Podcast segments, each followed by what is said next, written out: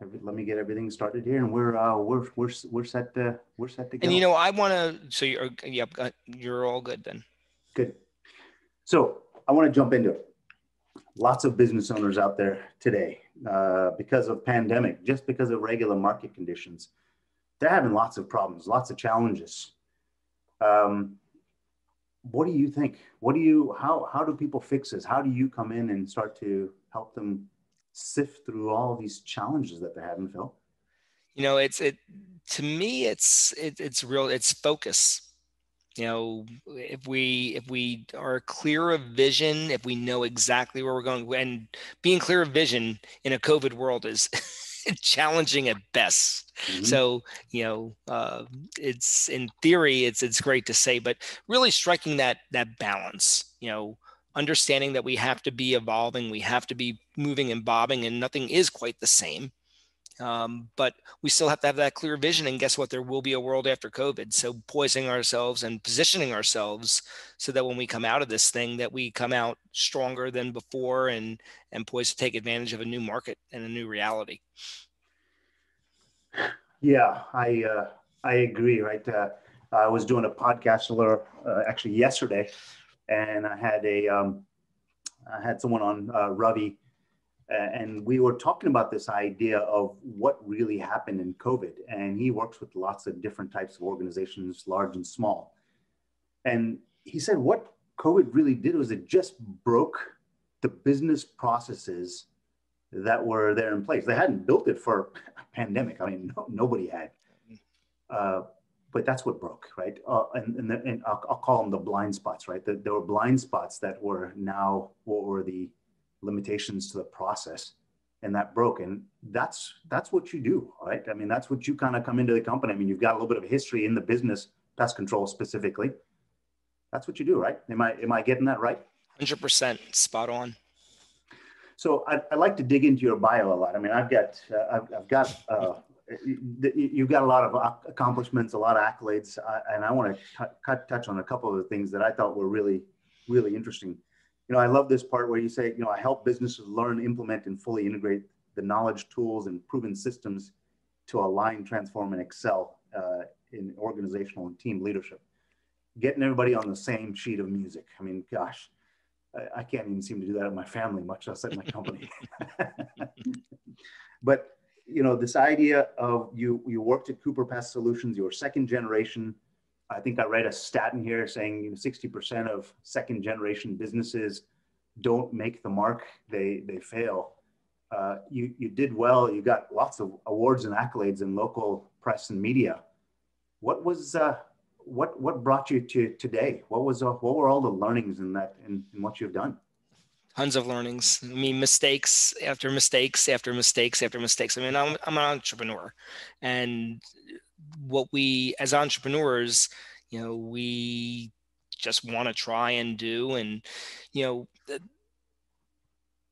it's understanding, you know, what where my strengths are and where my weaknesses were. Um, you know, Gino Wickman wrote a book, Traction, and a lot of people on the, you know, who are listening to this probably have read Traction or um, Rocket Fuel or one of the Wickman books. And there's a thing called a visionary. And a visionary is simply, you know, the person who's at that 20,000 foot level who's got like 20 great, uh, 20 ideas of which 17 are garbage and starts distracting the company and going all over the place. Well, you're looking at a classic visionary. This is it.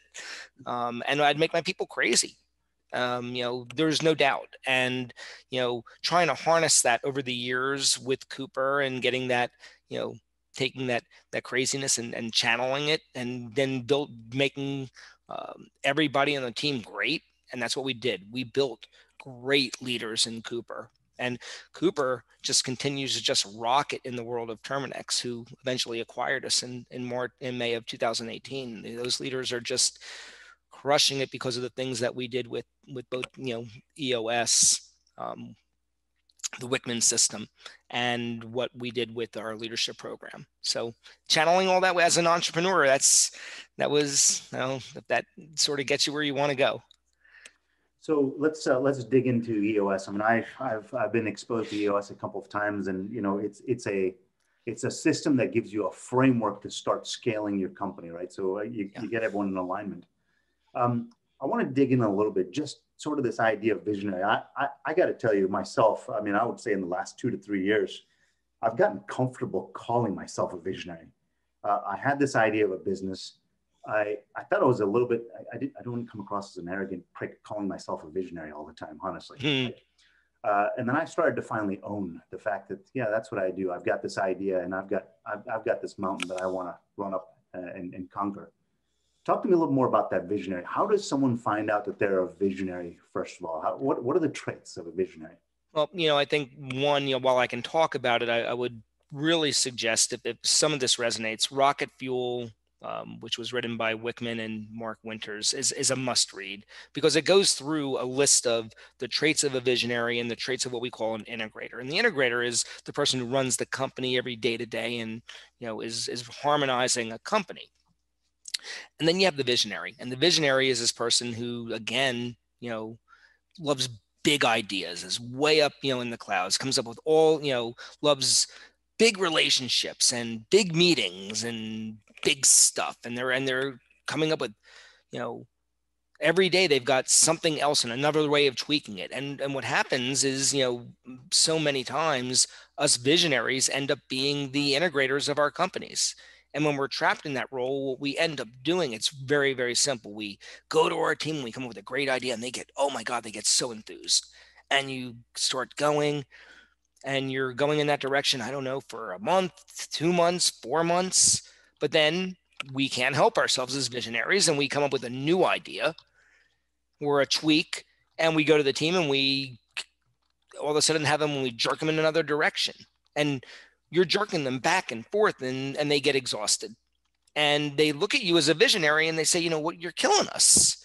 And the problem is that we don't have that integrator to keep to rein us in. And we don't have that integrator to figure out of those 20 ideas, which were the 17 that were garbage, but which three were the golden ones that nobody else had. And so having this visionary and integrator relationship is the real key. And knowing that you're a visionary and not being trapped in that integrator's role and making your organization completely nuts is also key. But it's great to be, and, and most organizations where the visionary is the integrator, the organization goes, they don't view visionary as a great thing because you're making them, you are making them absolutely completely crazy. But when a visionary is unleashed and let to do their job and doesn't get in the way and, and doesn't do the integrator's role, magic happens. It's just amazing. I, I, read that book and I put it in the comments here. Uh, Rocket Fuel uh, by Mark Winters and, and Gino Wickman. I, it, it, was a quick read. I think it took me, I, you know, I, I, it was a page turner for me. I, I couldn't turn the pages fast enough because for the first time ever, I think someone, I felt like someone had been watching me my whole life and, and, and the, and the, the hairs in the back of my neck were standing up and it was giving me the heebie jeebies. I don't know if that's a good word anymore. Yep. Well, Vinny, you know, the, the our our integrator you know was doing the the went through the test on the visionary and he was just you know, marking down. He was looking at me and he went like, check, check. He goes, you checked every box. like you are, you are a visionary. I mean, you know, and he thinks of himself as, as part of an integrator and part of a visionary. He has some dual traits. I, I don't have any of the traits of an integrator. I mean, like you know, I, you put me in that, inter, I can do an integrator role and I can do that stuff, but I don't like doing it yeah. and I can't sustain it. So I, this this is interesting, right? I mean, we're, we we we the, our conversation is about this idea of using data to compete with the big guys, right? Yeah. And I want to kind of bring this all together and kind of because we started going down this path. I, I still think there's a tie here, right? And that is, you know, starting to understand what are the strengths of the individuals in the company is probably the first step to starting to figure out. Uh, look, if if you don't know first gear comes before second gear comes before third uh, you're going to have a hard time getting that car going 100 miles an hour. And I, th- I think that's maybe the sort of the reading between the lines here is figuring out who's sitting at the table and what are their strengths, visionary versus integrator versus all the other roles. Am I, am I getting that right? Yeah, you are. Absolutely. And, and where you're going to go, and I'll let you take it for a, you know, a little bit further on the data side. You're, you're where you, you know that what I, you know, that data is everything and how we use that, how that integrator uses it, how an organization uses the data and how they grab it. And, you know, so you go ahead and ask a few more questions because this is, this is I won't shut up on this stuff. well, yeah. For, uh, look, I, I call myself a little bit of a recovering analyst. I used to work with Homeland Security and Department of Defense when when people were talking about you know gigabytes of data. I was talking about terabytes and petabytes, right? Gigantic, gigantic sums of data. And what I started to find myself personally was just this idea that the data is good, but once you start to figure out the story that comes out of the data, oh man, now you're starting to cook mm. with some gas, right? That's that's some good stuff. And I think that's part of the real secret here is that what you do and how you come into organizations, how help them figure out who's who are the right butts in the right seats, if I can say that, mm-hmm. right? And then starting to study each one of them and how they're performing in their roles. Now you can start to hold people and uh, to standards and expectations. And I think there's, you know, a couple challenges here from a small, you know, a small and medium-sized business owner. And you know, to me, small and medium is, you know, two million to fifty million, even a hundred million dollars is still small. You know, I had the unique opportunity post Cooper to get to work in the highest levels of Terminix you know, as a senior director reporting right into the C-suite, and I got to see data in a way that I never saw it before, and how we could grab data and manipulate it, and you know, using things like Microsoft Power BI, and they, you know, I would like go, wow, like if I only had this at Cooper, if I could have drawn the data, I mean, like it was fascinating to me, and I never thought that you could do that on a on a smaller level, and what we know now is you know the you know along with what you're doing you know you're able to go and into those different data sources, you know, the fleet numbers and the operational data that we have and the different different sources and bring them together and manipulate it so that we can then take that and in the world of EOS produce an amazing scorecard. Because a predictive score and that's what we teach you know in entrepreneurial operating system and Wickman talks about it all the time and you, you cannot be more correct which is Oh, so many times in the in our scorecards we look at outcomes. We don't look at predictors. We don't look at the activities or the leading indicators that tell us what the outcomes are going to be. You know sales and profit and you know expense are great but that's not what those are the outcomes. And we're talking here about predictors. And so if we can go into our data all the data that we've got and gather it and find predictors for each of our leaders and each of the roles, whether we're talking operations or sales and marketing or finance or the you know or you know into the, some of the sub realms of HR and fleet or service delivery. And if we can find those great, if we can measure the activities that are happening out there and match up trends, then it gives us something that's actionable. And so there's again, I, I look at we have problems in two realms in the world of entrepreneurs. One, most small businesses can't gather the data and manipulate it in such a way that they can find those great indicators. And then to your point, if we are lucky enough to get that, most organizations don't even know what to do with that data and how to and how to leverage it into great execution.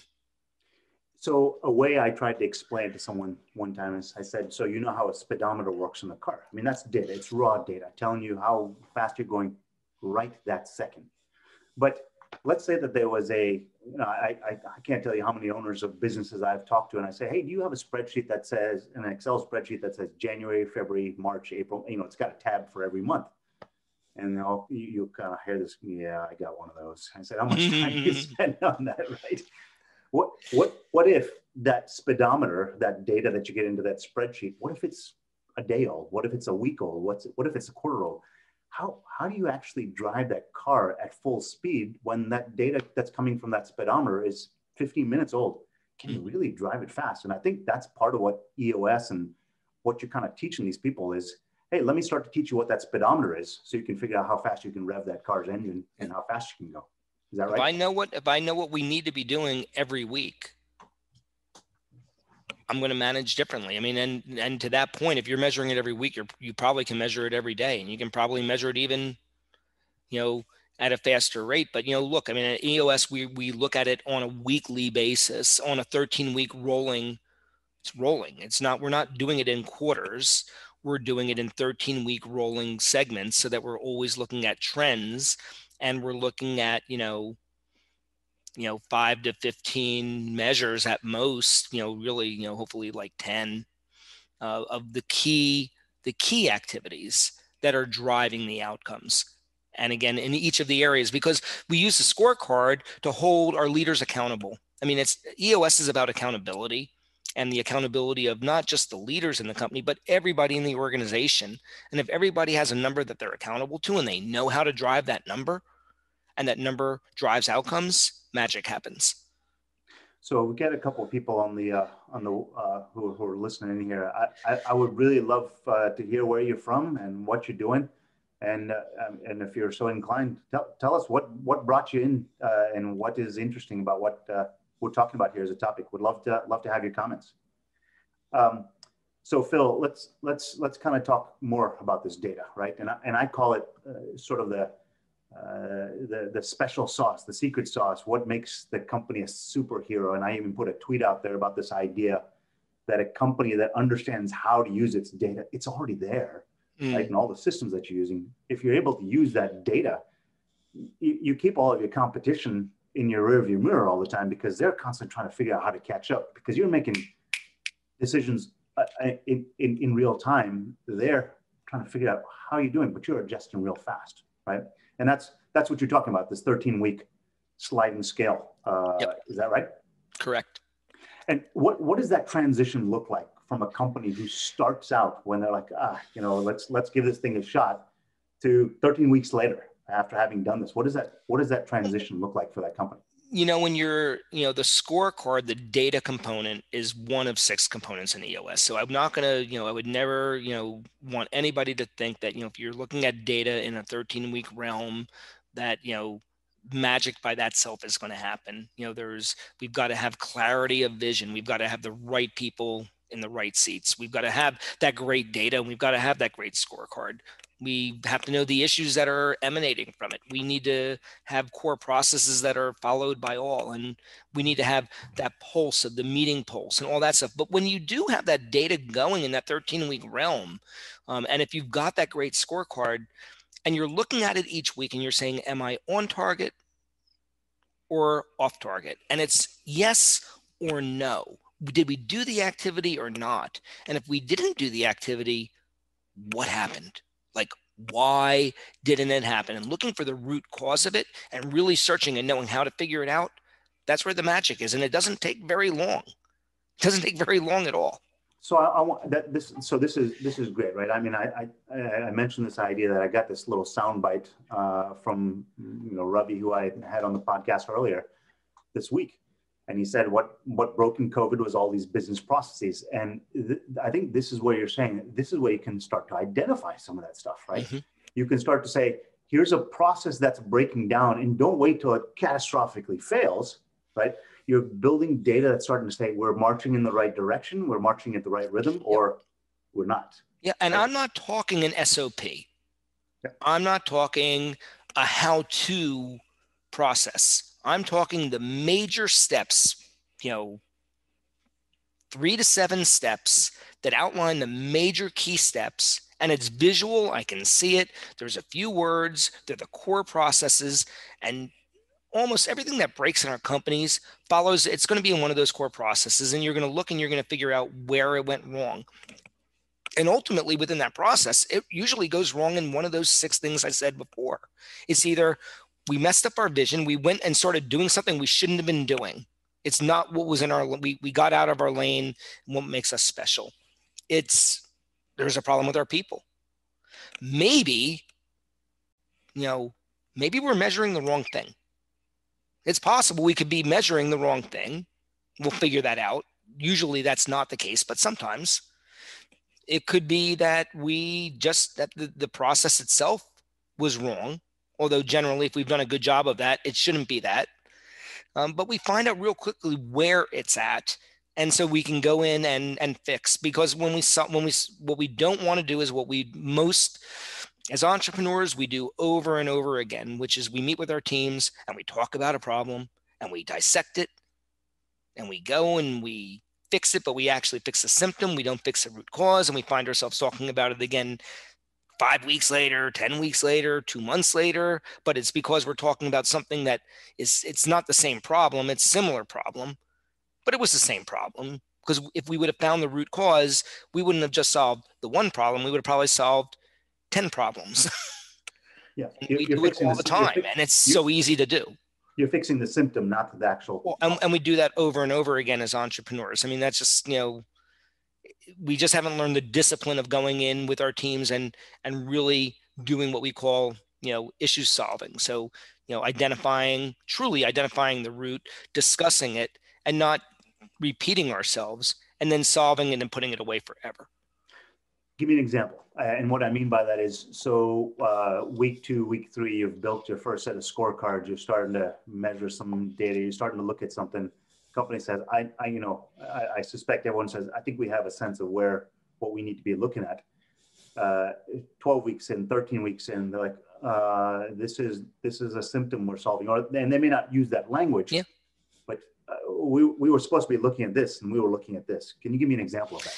Yeah, I mean, it could be as simple as, you know, we have an activity that is supposed, you know, there's an activity that we would want, we would want, you know, 10, you know, take it in a sales perspective, you know, maybe, you know, we want 10 appointments a day. I don't know. Or, you know, 10 appointments a week. Is, is the problem the people? Is it the, is our problem the sales manager? Is it the people? Is it our process? is is the process that we're asking them to do wrong is our train is it our training programs where is the root problem of it? And do we find it in other places? And you know it might you know we're going to dig deep to figure out where where is the true problem because typically we make it a people problem. When it's not really the it's not really a people problem it's usually a process problem or a manage, managerial problem. You know, sometimes it's a people problem, but much more often it's, you know, uh, I'll give you another one. We have downtime. You know, we, we talk about this all the time. You know, is it, you know, when we're looking at downtime, is it that we have a vehicle sitting in traffic for 20 minutes when they didn't make a right or a left, you know, because they didn't turn their they didn't turn on Google Maps because they don't feel they need it and they're just sitting idle.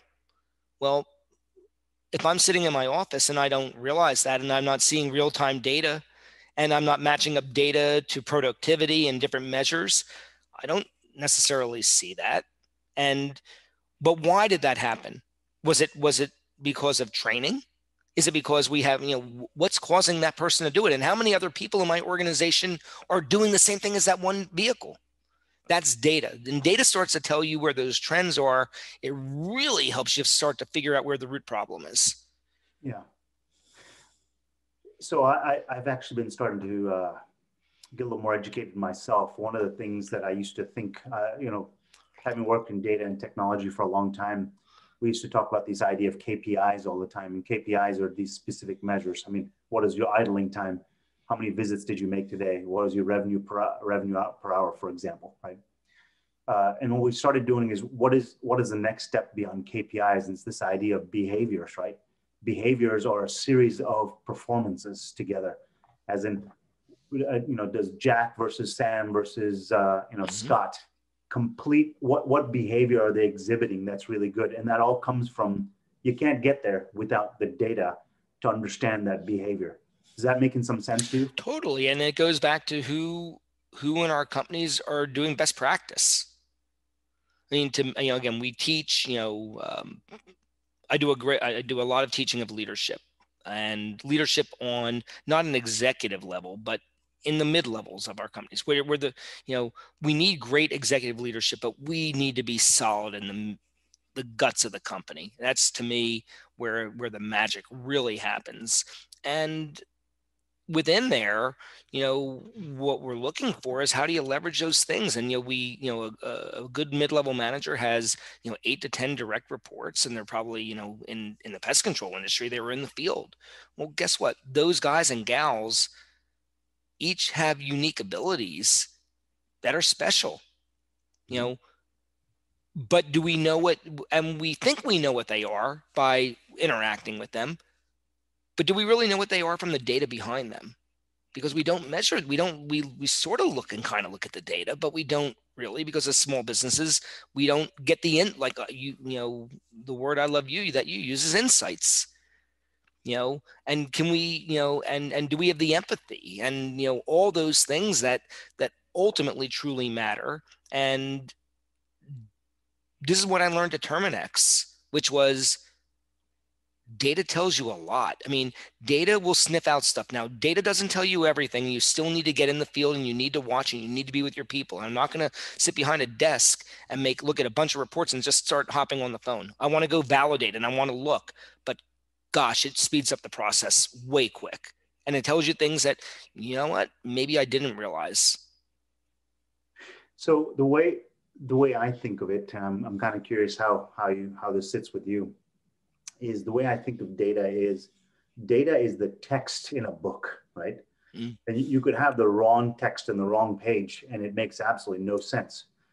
What a master author does is put the text in the right place in a book so that you've got a fantastic story that is captivating, that makes sense. And you say, I understand what's happening and where this is going to lead. I mean, the best stories are the ones where you go, I know what's coming around the corner you, you don't know exactly what it is, right? Which you're like, right. I can't wait to find out, right? Uh, I, I, think that's kind of what these scorecards and these dashboards that you create uh, as you start to mm-hmm. dig into these issues. That's what you start to do is you start to find that story or the narrative that makes these these companies go. Am I spot on? Absolutely. Because I, I I feel like a lot of people get scared because of data like oh i don't eh, data is an excel spreadsheet. No i think that's step one of data. Well I, I, think they get scared of what what's the right measure. I mean finding figuring out what the right measure is for companies is a is an art in itself. You know really what i mean and every company is unique. I i, I do not subscribe to anything that you know there's a great scorecard that should be applied to every company.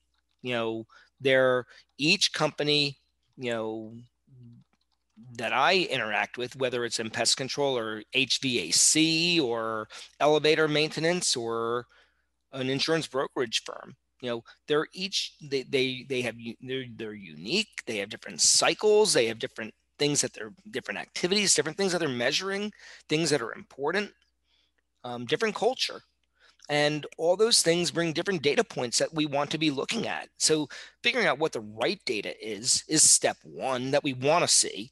And then figuring out how to go into all the data that we have in our all the data sources and bring them together, which again, you know, that's the void out there right now. You know, in, in small business, we don't we don't do that well. We just don't do that well. We have independent separate systems that have lots of data and I go to my fleet management system and I look at my fleet stuff and I go to my, you know, operating software and I look at my operating stuff and I look at my accounting stuff and I see my P&L and I but I don't bring them together because I don't know how to bring them together. Yeah, that's right. But you bring them together and you if you can start to, you know, tell that story and then if you bring in other things and you can, you know, kind of, you know, create a, a, a spider net over top of it and find trends and predictors wow like power. And that's and that's something this you know we as small business owners we we just have not had. I mean i we you know you can create scorecards and in the us we create scorecards but we don't have powerful score there's a difference between a scorecard which is great which makes us do eos well and really having a great scorecard. And i and I, I think great great great scorecards are coming down the road. I don't we don't have them yet uh, they're not far away. When when you can take data like you can take it and and manipulate it and produce those outcomes, just you want to get me jazz and get me juice. Now, now we're talking. hey, whatever floats your boat, Phil. I mean, I mean, it's it's it it it, it is it, it, it is interesting stuff for me too, right? The idea that uh, you can start seeing these things and being so intentional in the way you do stuff, right? Yeah. Uh, and you know, I, I remember when I first did, you know, I've, I've got a background in artificial intelligence, machine learning, and I got to tell you, I was probably the prettiest girl in the class, which is not saying much at all, right? But and it was never really interesting when I went to you know dinner parties, I went out to bars and talked to friends about it, what, what, whatever else, right? No one has cared about data. I was like, oh my gosh, there's so much power here. But I, I think it's the application of it, right? When it's put yeah. in the right framework, oh, it's cool stuff because you know again you go back i mean as we get into big data, I mean, well, let, let's take it a step further. We it's it's not just the data that we possess in our companies. What about when you marry it up with weather conditions? Yeah. And what when you all the other data that is out there and you start marrying it and putting it together, you know, with and you're doing it in ways that the big guys do.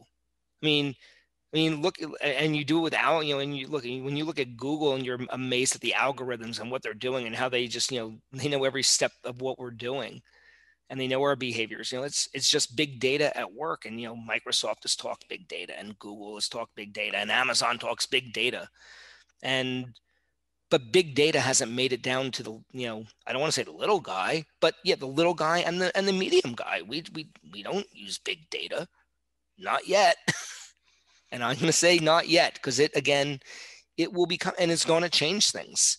And there's going to be and it's going to be those entrepreneurs that latch onto that big data and the data that they have inside and match it up to the big data. And I think there's, you know, I think there's change. The, the winds of change are coming, and there's going to be some great opportunities out there, fun well, opportunities. I mean, I, I, I, personally hope I can uh, I, I can shift some of that. Right. I mean, that's that's really an interesting interesting space pulling all that stuff together and yep. eliminating those blind spots. But I, I want to kind of bring us back to this idea of competing with the best, uh, the, the, the, big guys, right? Mm. Um, we've talked about this idea of uh, data. Uh, we've talked about this ability to manage expectations and create this accountability. So now we have this ability to build a well-oiled machine. You know, it takes some time and takes some effort to get there, but you pay attention to it and you start building this well-oiled machine. How does that position somebody to compete with the big guys. Is that really the right question? Is that the right? Yeah, I do. I think it is. You know, I really struggle a lot of times with business owners that say, you know, we had this big organization come into town and, and wipe out, wipe us out. So, you know, you take a hardware store. I think it's the easiest one to think about. You know, you've got a really, really, you know, you got a hardware store and you know, it's family owned and they've been running in the town for 50 years and you know, in comes Home Depot and they get wiped out. And they think it's their God given right to operate in that town and the town should support them and that they shouldn't be wiped up by Home Depot. But there's reasons why people don't go to that hardware store. Now, on the other hand, I can show you some amazing hardware stores in the backyard of Home Depot and Lowe's that are thriving. So, how does that happen? And it happens because they know that to compete with the big guys, you've got to be different. You know, and truly got to be different. But there's things that, you know, what do people, why do people go to those big box stores? And there's certain things that they want. And those small, those ones that have been able to survive deliver those things but they deliver those things and more. And they're delivering things that Home Depot and Lowe's could never deliver. So it's it's really understanding you know in the world of eos we call that the marketing strategy you know who's your target market? And i'm not and i know who my sweet spot is. You know if i if i if i if i have somebody that wants to just buy a commodity and buy a commodity price guess what? I guess they're going to go to home depot. But if they want what makes if they want what we have they're going to come to us. And then we've got to have our three uniques the things that make us different. What makes us different than home depot and truly different not where we say it and we don't do it. And we better be doing it better than anybody else in the marketplace. And we're going to be different and we're going to distinguish. And whether you're in pest control or again elevator maintenance or hvac or pool maintenance or landscaping i don't care. And you know we think that sometimes the bigger guys can you know they're bigger and they have it you know they're you know, no. I don't care whether you're a one or two man operation or you're a hundred person operation like we were at Cooper, or you know you're, you know, somewhere's you know even bigger. It, it, it's all the same.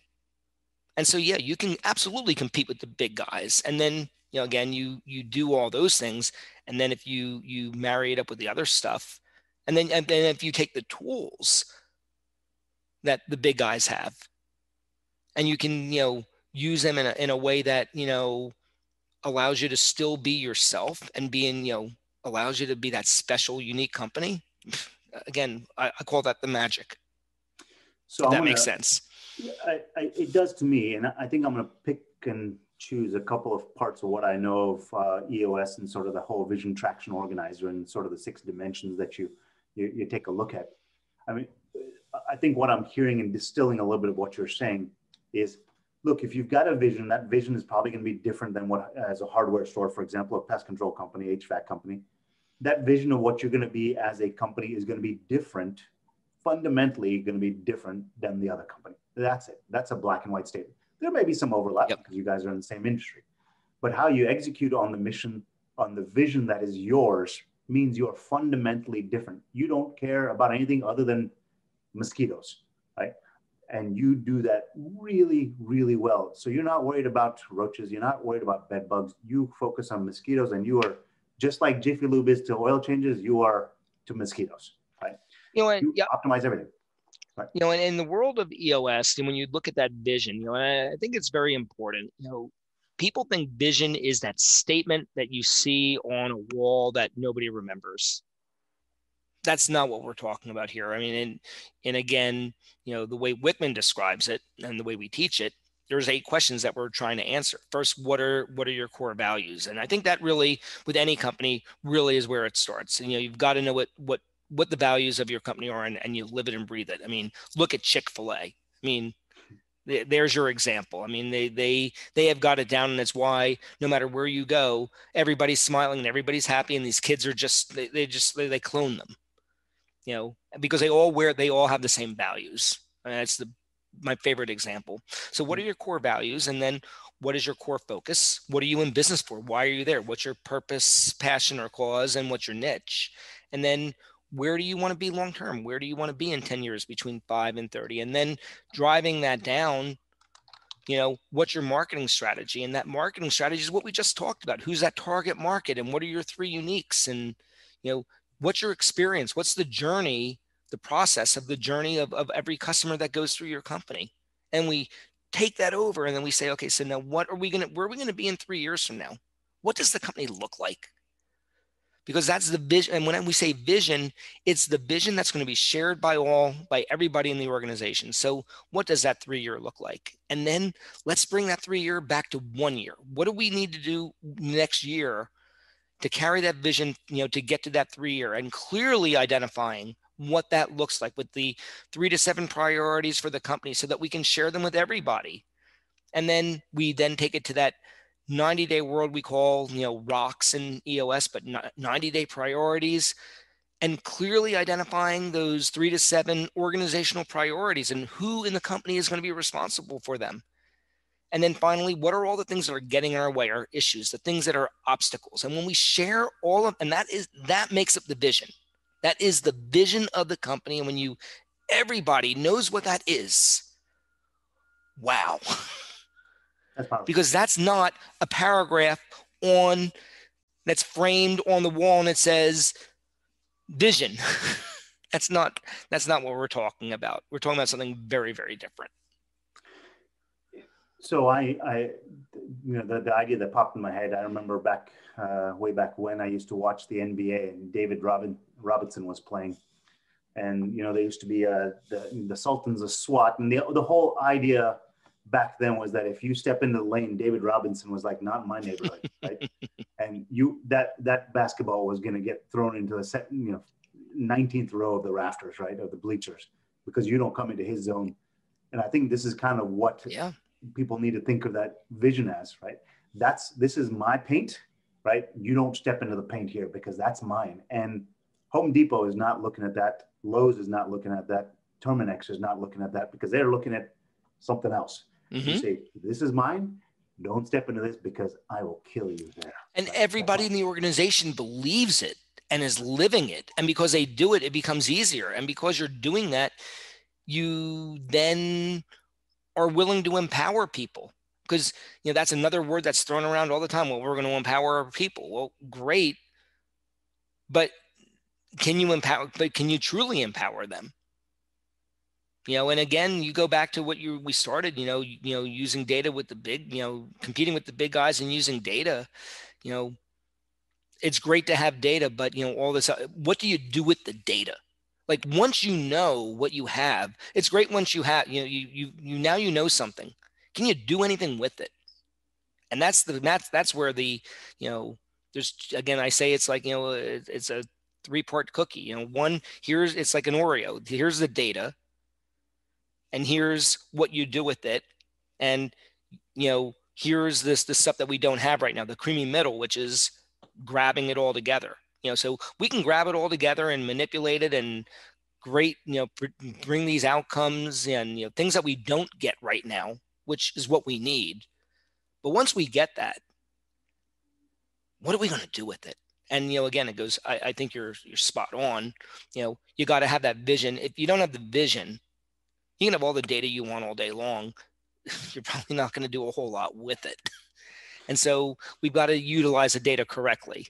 So, I mean, if we, if, if I kind of keep going down this path of that analogy, and I, I think it's still working here, uh, is what the data allows a company to do is, well, what a vision allows you to do is carve out your box, your niche, your space that nobody else can come into because you do that so well, right? You do it, again, Jiffy Lube does oil changes, right? Nobody else does oil changes like Jiffy Lube does.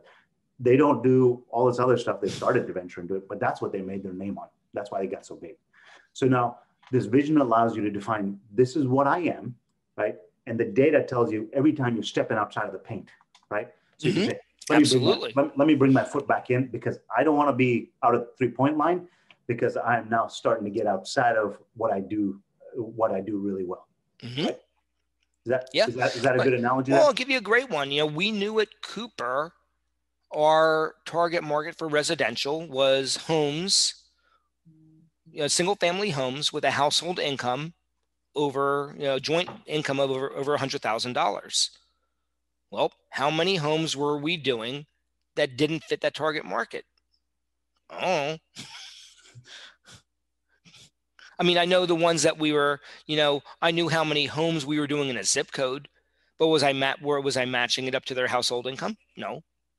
Did I think I was in the target market? Yes. Did I look at my market market saturation as a guidepost? Yes, but did I really know? Did I really know? No, I really didn't know. Would it be good to know? Sure would. so this is a we're talking about a lot of stuff here that could that this is not something that happens overnight, right? I don't think so. yeah, at least I haven't seen it yet, right? Uh, this is not a red pill, red pill, blue pill kind of option here. I right? take the take, take the blue pill, and all of a sudden, you know, everything's taken care of. Um, for me, lots of times in the past, getting off the couch was the first and hardest thing to do. Right?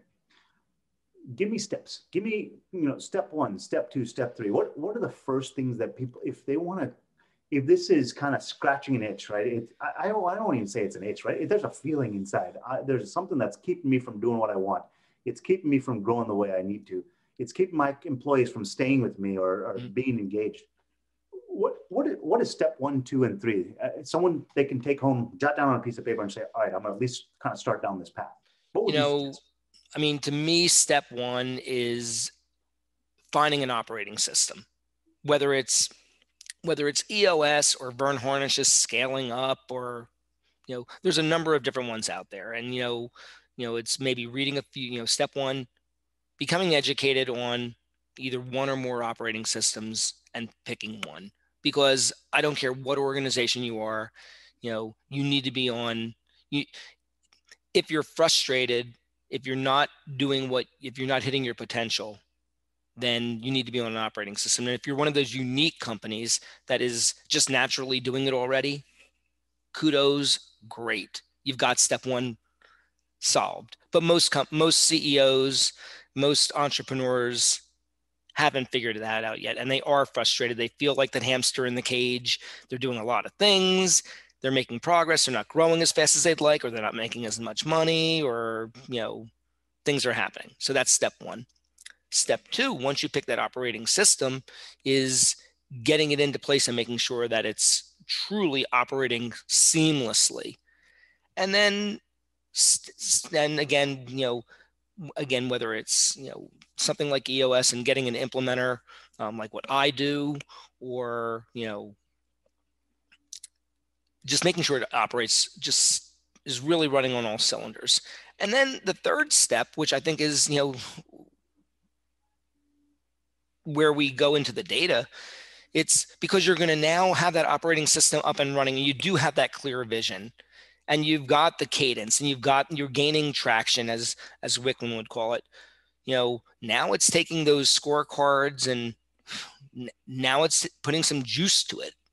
You know, doing something that's really, really, really special because I do believe that you know there is just a lot of magic out there that we're just you know even when we put EOS into a company that there's even more out there if we could get into that data and I and I do I just uh, when I think about data I, get, I do get excited because I know how much difference we can make as EOS implementers out there with companies implementing EOS. There is no greater joy than I have going to another company, working with their leadership team, putting in the EOS, getting their leadership team lockstep, getting that organization going all in the one direction and what they can do. But I know if we can add amazing, really, really amazing data, not the data that we're talking about up to this point. That's step three is you know uh, you know supercharging that organization with great predictive data so that we we really start to influence behaviors and we and we do some amazing stuff you know, my brother works for uh, uh, Amazon, and uh, he has talked me through the process by which they iterate. He's, he's run a couple of uh, business units, uh, various business units. He kind of talked me through it, and I asked him, "So, what do you what do you what do you think is what is it that they do really well?" And he said, "Gosh, they spend so much time just understanding." every single click. I mean, I don't know, it was maybe seven, eight years ago that Amazon passed Google in the number of searches on a daily basis. And I mean, I mean, I think that came out of left field for a lot of people. They wait, what? Uh, they spend so much time combing through the data, and that is what makes them, you know, whether you love them or hate them, that's what makes them fantastic at what they do, right? Uh, U, UPS yeah. isn't just a little scared about Amazon Prime uh, having airplanes; they're a lot scared about it. Mm-hmm. Um, but then that has also made UPS kind of go back to the drawing board and say, "So what? What really are we that we do that Amazon is not?" Right? So they can peacefully coexist, and I think what I'm hearing from you is just this idea of taking that data to really truly define what yeah. you are and what you do. That's the bee's knees right there. Absolutely. I mean, it's it, it it it is so defining, and I don't care what industry you're in, and I don't care what size you're in. You know, there's, you know, it, we are we are products of the behavior of our people. You know, I say that leaders, managers have one job. We have only one job. That's to make our people great. If our people are great, everything else takes care of itself uh, I forget which I was, I was with a company last week, and they said they just shifted their entire focus away from their their clients, their customers. Hmm. And you would go like, "Oh my god, like they're not customer centric." And they said, "No, everything that we're doing is on the employee level. We're not worrying about our customers anymore." Because we're worrying, we're giving all the tools to our employees to deliver the great experience so the, they, know what the journey of the customer is supposed to be we are going to make sure that our employees have are always in a winning position now, this is um, you know i'll go back to my terminix days um, my, the ceo um, that was at terminix when i was there nick vardy a man who i just admire to the ends of the earth would say to me you know phil always remember we need to put our people into winning positions winning positions. And it's a very simple statement. Goes back to the company that I was with last week, and it goes back to data. You know, if if the data helps us put our people into winning positions, we can focus on our people so that they can deliver the behaviors. Most people want to do good. You know, I'm not going to tell you that everybody you hire is great and wants to be great. That's not. But the majority of people want to be great. Another um, another uh, side story would be, you know, I would go to dinner parties when we had, you know, when I had my comp, you know, the pest control company Cooper Pest, and people would say, "Where, Bill? Where do you find your people?" you know, we had Joe working on our house for five years and Joe got promoted and then Laura came in and Laura was better than Joe. And then, you know, Laura was, you know, she was only around a year and a half because she, you know, she had to move with her family out to California. And then, you know, Harry came in and Harry was as better than Laura. Like all you do is find these great people. Like, you know, what, how does that happen? I said, you know what? There's tons of great people out there. We just put every one of them in a winning position. We work relentlessly, tirelessly hard to make sure that they know what they need to do to be great. They want to be great. The problem is that we take people and we put them into losing positions and we don't measure the data correctly we're not giving them the information. We don't have that vision. We don't put in that system in place. And what happens? They don't perform. So it's it sounds simple. I wish it was that simple. It isn't that simple. It takes a lot of work, it takes a lot of diligence. But guess what? There's a lot of companies out there doing it and there's some some companies that are doing it great. And you can do it and that's how you compete with the big guys for sure. No question about it. So I'm going to step back through that again. Um, so number one, you got to take the time to find, define your vision. You define your lane, right? Yep. David, David Robinson, right? So that's number one then you start to figure out when you're stepping out of the lane and when you're staying in your lane right because that because if you don't know when you're stepping out of your lane you're doing something that's not effective anymore you're doing something that's mm-hmm. ineffective right so the data is going to start to tell you when you're doing effective things versus ineffective things and as you start getting better at better and better at doing effective and ineffective look you're going to want to start to expand your lane right and if you're going to expand your lane by putting more people in it I mean, the analogy is breaking down here, but you're going to start playing more games on the road. People are going to get tired, right? There's there's different personalities in play. People are going to leave the team because they need to, not because they have to, right? Uh, whatever. Right? whatever. Things things change, but now you say, look, anybody comes into this house, this is the way it works, right? Yeah. And everybody has their expectations clear, and you always know up front whether they they know what it is that they're supposed to do or not. And it's not a matter of reining them back in. It's a matter of saying, let me make that easier for you because they can run full speed by themselves. They they want to. That's all they want. All they want to do is do a great job. Most people, you know, they need to make a look. The the average, you know, person out there isn't the entrepreneur. They're looking to, you know, they need a paycheck. They're putting food and shelter and they're trying to provide for their families. They're working really hard but they would much rather have a good time doing what they're doing than going through the the motions to just get a paycheck. Yeah. You know, and I, I can tell you that as we move and I and we look at generations, and I know you know I will subscribe also that you know we we spend I spend a lot of time helping organizations understand and leaders to understand it does change generationally when we look at those people. It's a whole different topic.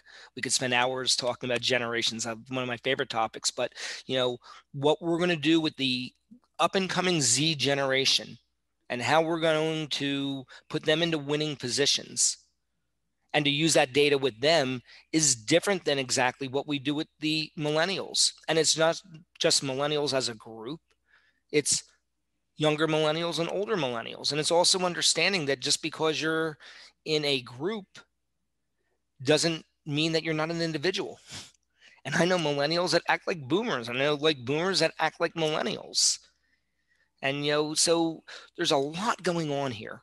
But when we do, when we really, really, really take the time to understand it and we want to put those people and our people into those winning positions, and we know the scorecard that we want to be watching and the data that we want to be watching and the behaviors that we want to have them exhibit and we make sure that they're empowered to exhibit those behaviors in, in the proper way and we give them all the things and we put them in those winning positions they'll go to the ends of the earth for you and I, again you know i look at so many business owners you know will complain about you know you know boomer boomer business owners will say oh my god those millennials and you, and you know the tired story they're lazy to this no. That's right. No, absolutely not. You know, millennials will work outwork a boomer any day of the week when they when they're given a reason to, when they want to. I, uh, I put a post on LinkedIn a few weeks ago. I said, if you consistently as a manager tell your staff and employees what they're supposed to do and when they're supposed to show up and how they're supposed to show up, they may consistently surprise you and actually do it. it's, it's amazing if you just kind of put this information in. And I think kind of, you know, as we're getting closer to the end of our time here, I think sort of wrapping all of this together, what I'm hearing is if you came to this to listen to about how you're going to beat a, a big company with the data, that I might say there might be a slightly different question you should ask, as in, where is it exactly that I want my company to be that that company is not? Because if I can start to figure out where what I am that they are not, then I can be fantastic at that in a way that they can't compete with me. It's about me winning as opposed to them. Yeah, and and and if you have that, you're going to basically then know what data you need to support that. You know, data underlies the essence of what we are. Data helps us stay pure to what we want to be. Data helps us be accountable to the things that we know we have to do. Yeah. And so data is is a tool. You know, we we we get that uh, other stuff out there first and then you couple it with data that's why I say I get so excited about you know the prospects of what lies ahead with data because when we can really harness data, when you have that great company that's already done those things, yeah, magic. It's magical. Well, I uh, I sincerely hope anybody who gets a chance to listen to this uh, was able to walk away from this and, and hopefully uh, I, I, like to call it up level their thinking. It, it definitely up leveled my thinking just in the way you represented some of these things. I enjoyed the opportunity to talk to you. Thank yeah, and I would, you know, look anybody that's listening that would, you know, if you want to share some stories with me, or you know, I, you know, I love talking to folks and helping, and you know, anything that I can share with, you know, share to help people that would be, you know, gives me, brings me my passion. So you know, just reach out to me. I, I would like to share your contact information as a, yep, as absolutely out there, if that's okay with you. Okay. Would love for you to do that. Well, Phil, let me. Uh, I'm gonna